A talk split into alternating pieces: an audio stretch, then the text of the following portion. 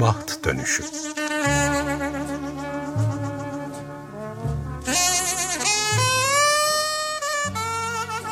Kısa öykü okumaları ve büyüme biçimleri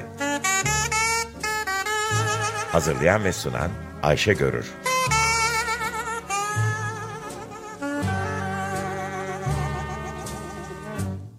Merhabalar, Bah Dönüşü'nün Açık Radyo'daki 8. programına hoş geldiniz. Ben Ayşe Görür. Bah Dönüşü'nü hem Açık Radyo web sitesinden hem de programın kendi Twitter ve Instagram hesaplarından eh, et Bah Dönüşü e, takip edebilirsiniz. Kaçırdığınız programları da yine Açık Radyo web sitesi ya da Spotify podcast programlarından dinleme imkanına sahipsiniz. Bu programda bir öncekinde yarım kalan Truman Capote'nin e, kısa öyküsü Gece Ağacı'nı incelemeye devam ediyoruz. Amerikan Güney Gotiği yani Southern Gothic üzerinde duracağımızı söylemiştim geçen program ancak o bu bölüme sığmadı maalesef. O konuyu e, detaylıca bir başka yazarla ele alacağız. Şu an ben de bilemiyorum ama belki Flannery O'Connor ya da belki Carson McCullers okurken Amerikan Güney Gotiğini de e, derinleme, inceleme fırsatını elde edebiliriz. Bugüne sığdırmaya çalışsaydım eğer çok zor ve yüzeysel olacaktı. Şimdi e, öyküyü analiz etmeye devam edelim. Sonunda da Capote'nin hayatından e, örnekler, diğer kitaplarından birkaç alıntıyla programı sona erdiririz. Hatırlarsanız Kay yani öykünün e, kahramanı diyelim ve iki tabiri yerinde ise ucube, güneyli e, ucubeye benzetilen iki kişinin bir kadın bir erkek tren yolculuğu esnasında yaşadıkları üzerine konuşuyorduk. Yani konuşmuyorduk, okuyorduk. Oradan devam edeceğim. E, isteyenler bir önceki programı yine demin biraz önce bahsettiğim gibi Açık Radyo'nun web sitesinden veya Spotify'ın podcast programlarından dinleyebilirler. Ee, nerede kaldık? Kane yavaş yavaş bu iki ucube e, tipleme karşısındaki sıkılganlığı onlardan kurtulmaya çalışmak ve çalışmamak arasında bocaladığı nezaket sınırlarını aşmadan bunu nasıl yapabileceği üzerine e, bir sıkıntıya girdiği anlar e, söz konusuydu. Oradan devam edelim. Adam arkasına yaslandı, boynunu yana eğip göz ucuyla keyi süzmeye başladı. Bir çift mavili beyazlı bilyeye benzeyen gözleri güzeldi. Tuhaf bir güzellik. Kirpikleri gürdü, uzundu. Kocaman sakalsız yüzünde herhangi bir ifade yoktu. Yalnızca bir uzaklık duygusu veriyordu insana. Heyecanlanamayan yahut heyecanını gösteremeyen bir adamdı. Kırçıl saçları kısacık geçir, kesilmiş, öne doğru taranmıştı. Bilinmeyen bir usulle birdenbire ihtiyarlatılmış küçük bir çocuktu sanki. Eski mavi bir elbise vardı üstünde. Kötü mü kötü, ucuz bir koku sürünmüştü. Sol bileğine de bir Mickey Mouse saati takılmıştı. Yani bu paragraftan her şeyin ne kadar eğreti durduğunu görüyoruz.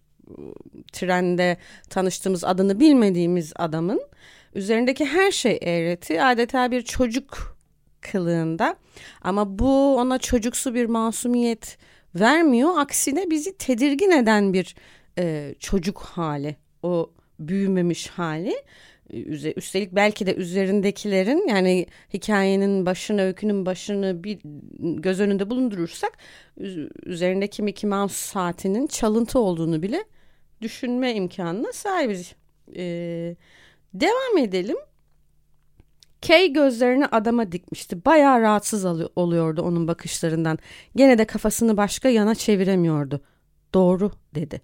Yani ufak ufak minik minik tiyolar almaya başlıyoruz bu Kay'in tutuk hali üzerine. Yine dikkat ederseniz kafasını başka yana çeviremiyordu.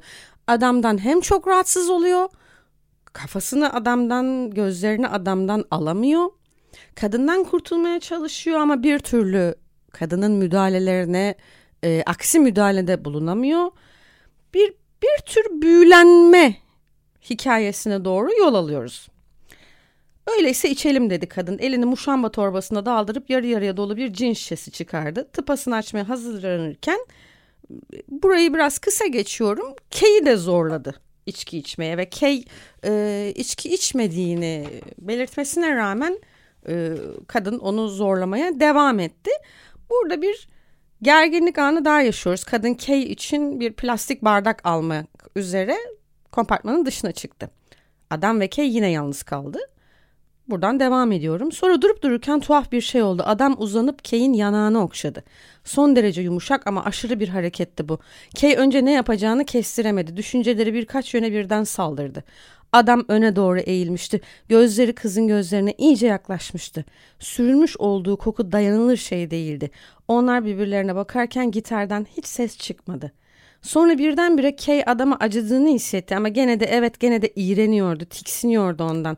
Tuhaf bir şey vardı bu adamda. Anlaşılmaz bir şey. Bu adama bakarken şeyi hatırlıyordu. Neyi? Bir tür gerginlik anı, bir tür suspens yaratıyor burada yazar.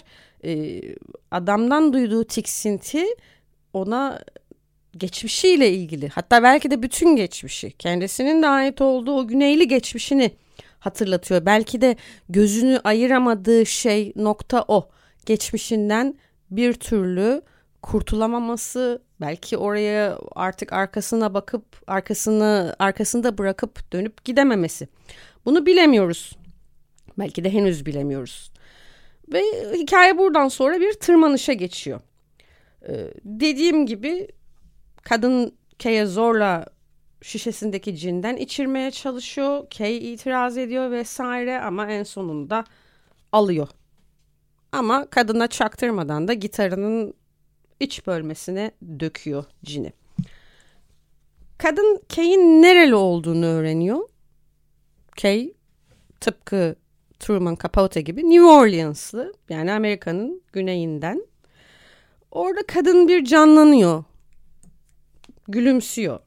New Orleans son günlerimi geçirmek istediğim yer. Bir zamanlar ah evet 1923'te orada falcılık ederdim. Bir tüyo daha geldi bize.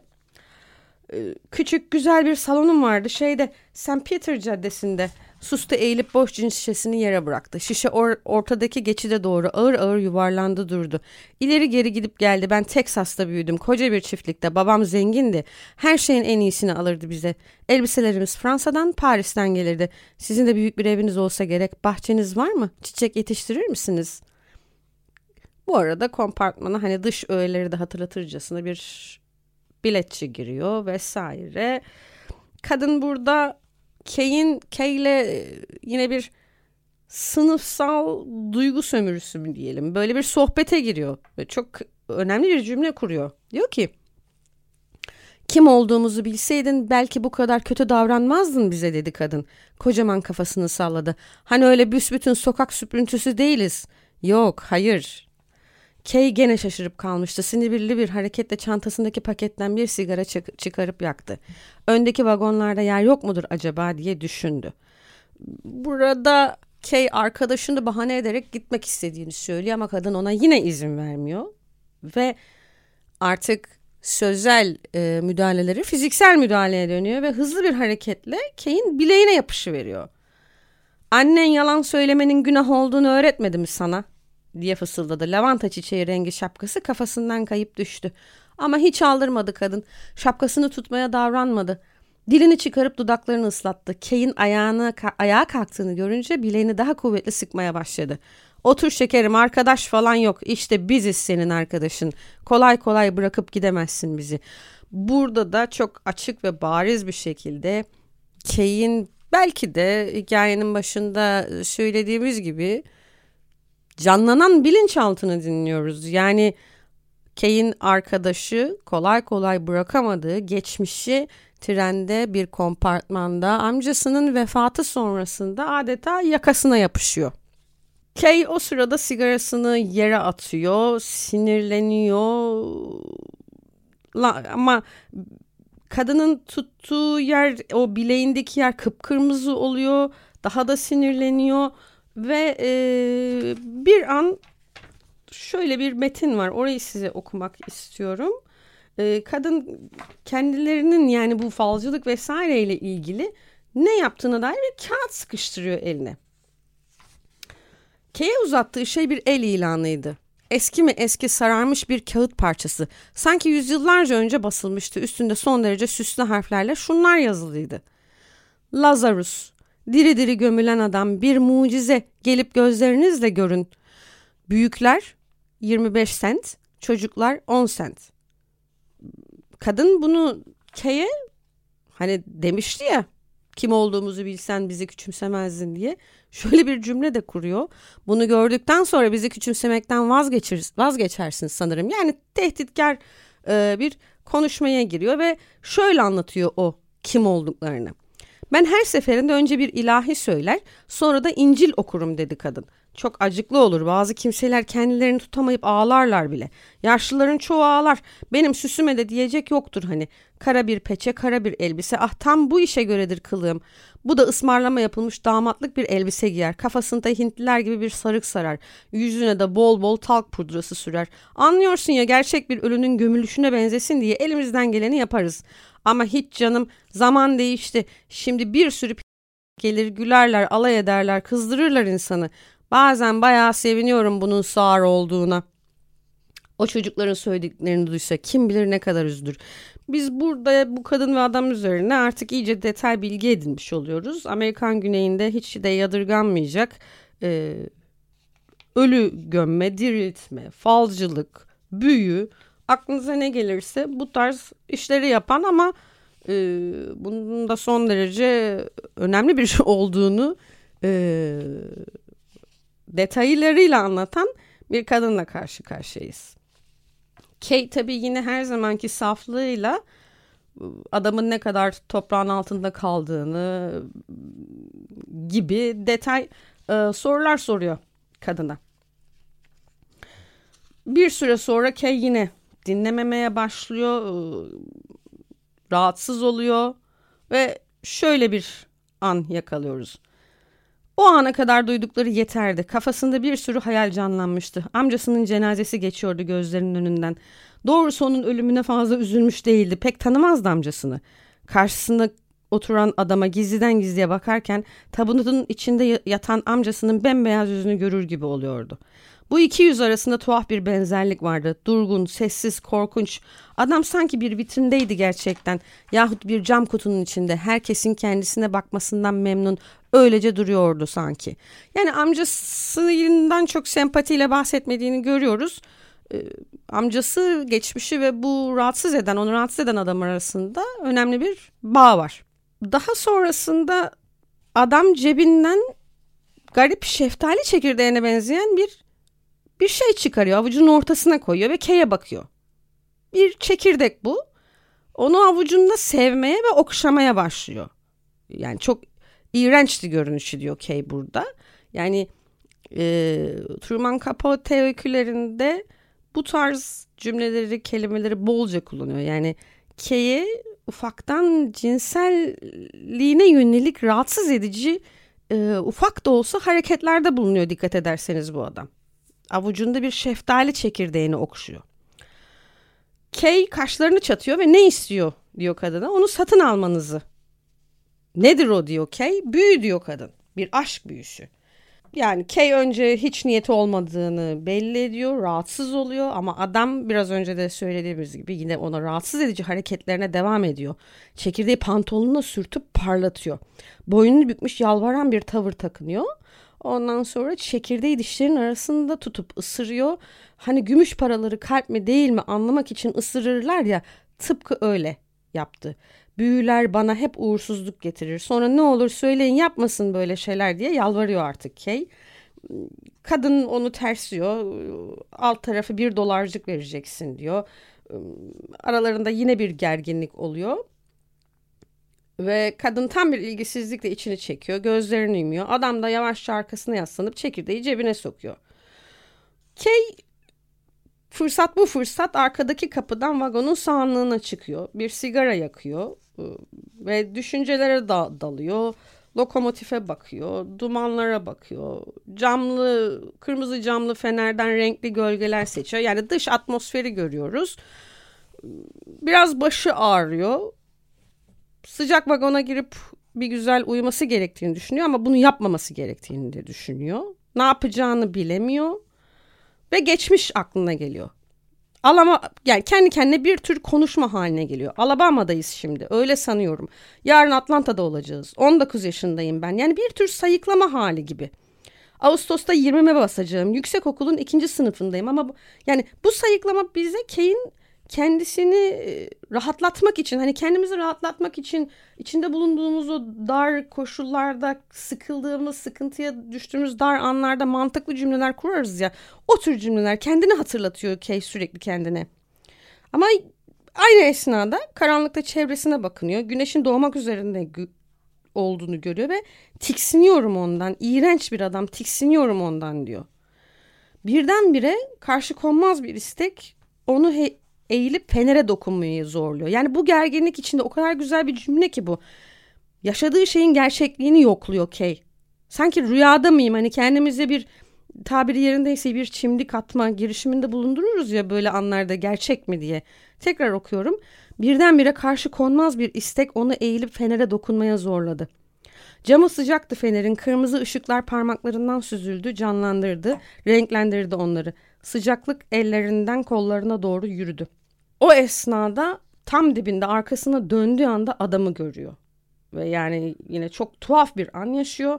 Kay parmakla tutunarak yavaş yavaş doğruldu, dimdik durdu. Adam kafasını salladı, eliyle kapı, kapıyı gösterdi. Kız derin bir nefes aldı, ilerledi. İçeri girdiler. Burada artık hani bir önceki paragrafı siz okursunuz oldukça yani umarım okursunuz e, oldukça uzun yani bir tür hipnoz anı anlatıyor Capote.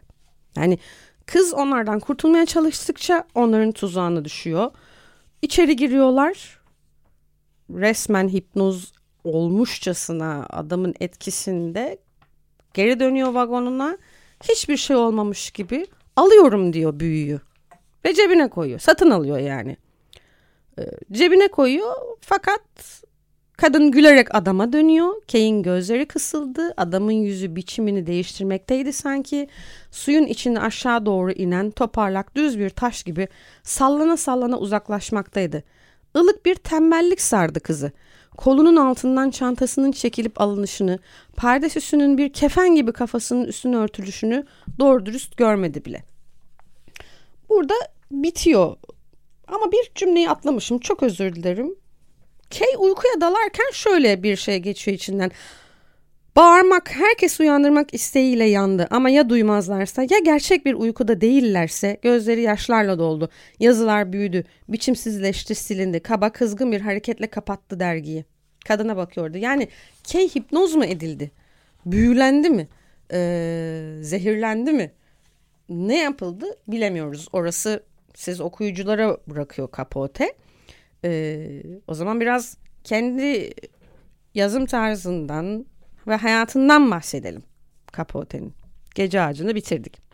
Capote'nin kısa öyküleri fantastik neredeyse periler ve cücelerle dolup taşan bir kent dünyasını betimliyor.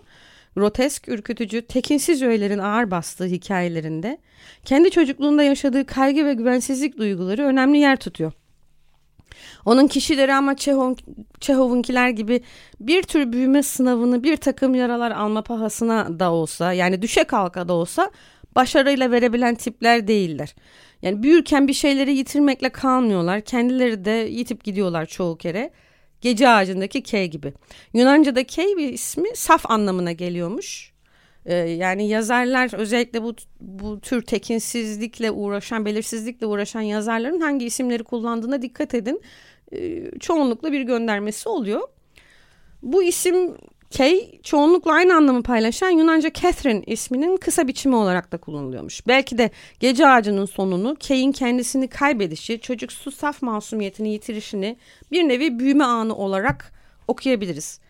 Capote'nin hayat hikayesine geçmeden önce kendini yazı yazarken nasıl tarif ettiğine, ne kadar tırnak içinde takıntılı bir yazar olduğuna dair bir alıntı okuyalım bir röportajından. Tamamen yatay bir yazarım. Uzanmadan mümkünatı yok düşünemem. Elimde sigaramla kahvem hazır ve nazır. Yatakta ya da bir kanepede gevşemiş olmam gerek illa. Bir yandan dumanlanır, bir yandan da içeceğimi yudumlarım. Akşamüstü oldu mu kahveden naneli çaya, şerriye, martiniye geçerim. Hayır daktilo kullanmam. Yani başlangıçta kullanmam. İlk taslağı kurşun kalemle yazarım. Daha sonra tamamını bir gözden geçiririm elbette yine bir kurşun kalemle. Bir de Sylvia Plath'in onu günlüğünde nasıl tasvir ettiğine bakalım. Daha bir bebek, otuzlarının ortalarında olmalı, koca bir kafa. Prematüre doğmuş bir bebeğinki gibi, bir embriyonunki gibi, geniş beyaz bir alın, küçücük büzülmüş bir ağız, dimdik sarı saçlar, siyah ceketli ufacık tefecik çocuk gibi bir vücut. Ceketi kadife ya da fitilli kumaştan olmalı. Oturduğumuz yerden tam göremedim. Ted ve erkekler onun homoseksüel yanından, sıradan bir öfkeden çok daha fazlasıyla nefret ettiler. Başka bir şeydi bu. Başarısını kıskanmak mı? Başarılı olmasaydı eğer ortada öfke duyacak bir şey olmazdı. Bense çok keyif aldım, çok etkilendim. Bir tek Holiday Go Lightly'yi okurken tüylerim bundan daha çok ürpermişti.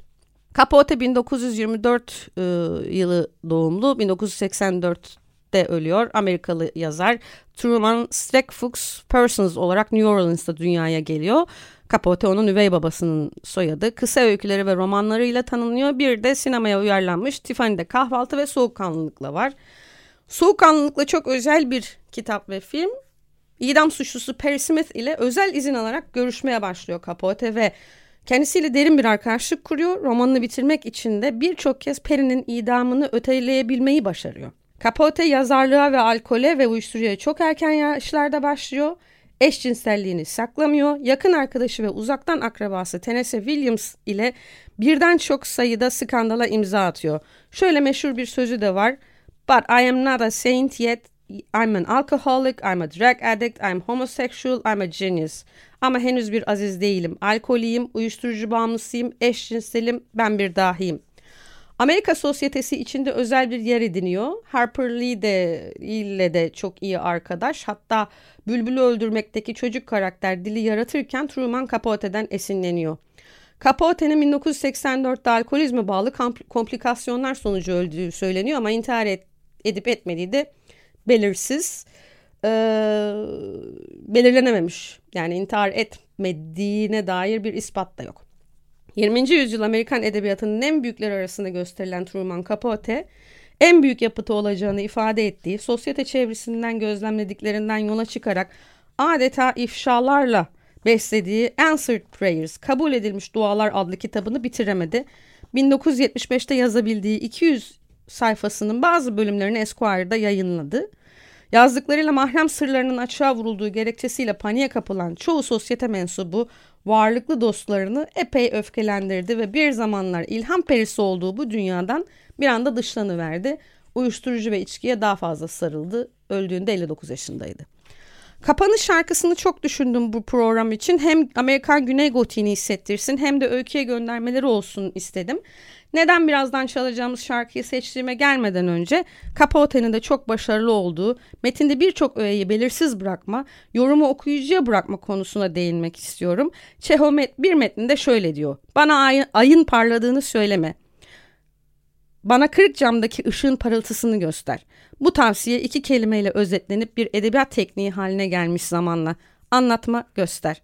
Anlatma göster yazarın olan ya da durumu kendi yorumlarıyla biçimlendirmediği, okuyucunun öyküyü ayrıntılar, eylemler, duyusal ayrıntılar veya karakterlerin sözleri yoluyla deneyimlemesini sağladığı bir yazma tekniği. Capote'nin karanlık güney gotiğine dair tekinsizliği, anlatım biçimindeki benzersizliği ve anlatma göster tekniği üzerine düşünürken yine karanlık ve gotik diye nitelendirebileceğimiz parçaların başında gelen In a Manner of Speaking geldi aklıma. Siz belki parçayı o meşhur eden Nouvelle Vague'ın yumuşak yorumuyla duydunuz ya da dinlediniz. O zaman bu hafta Tuxedo Moon'dan ilk haliyle daha karanlık bir versiyonda dinleyelim. Programı şarkıya kulak vererek ve Capote'ye gönderme yaparak her zamanki duamızla kapayalım. Bahtınız ve radyonuz açık olsun.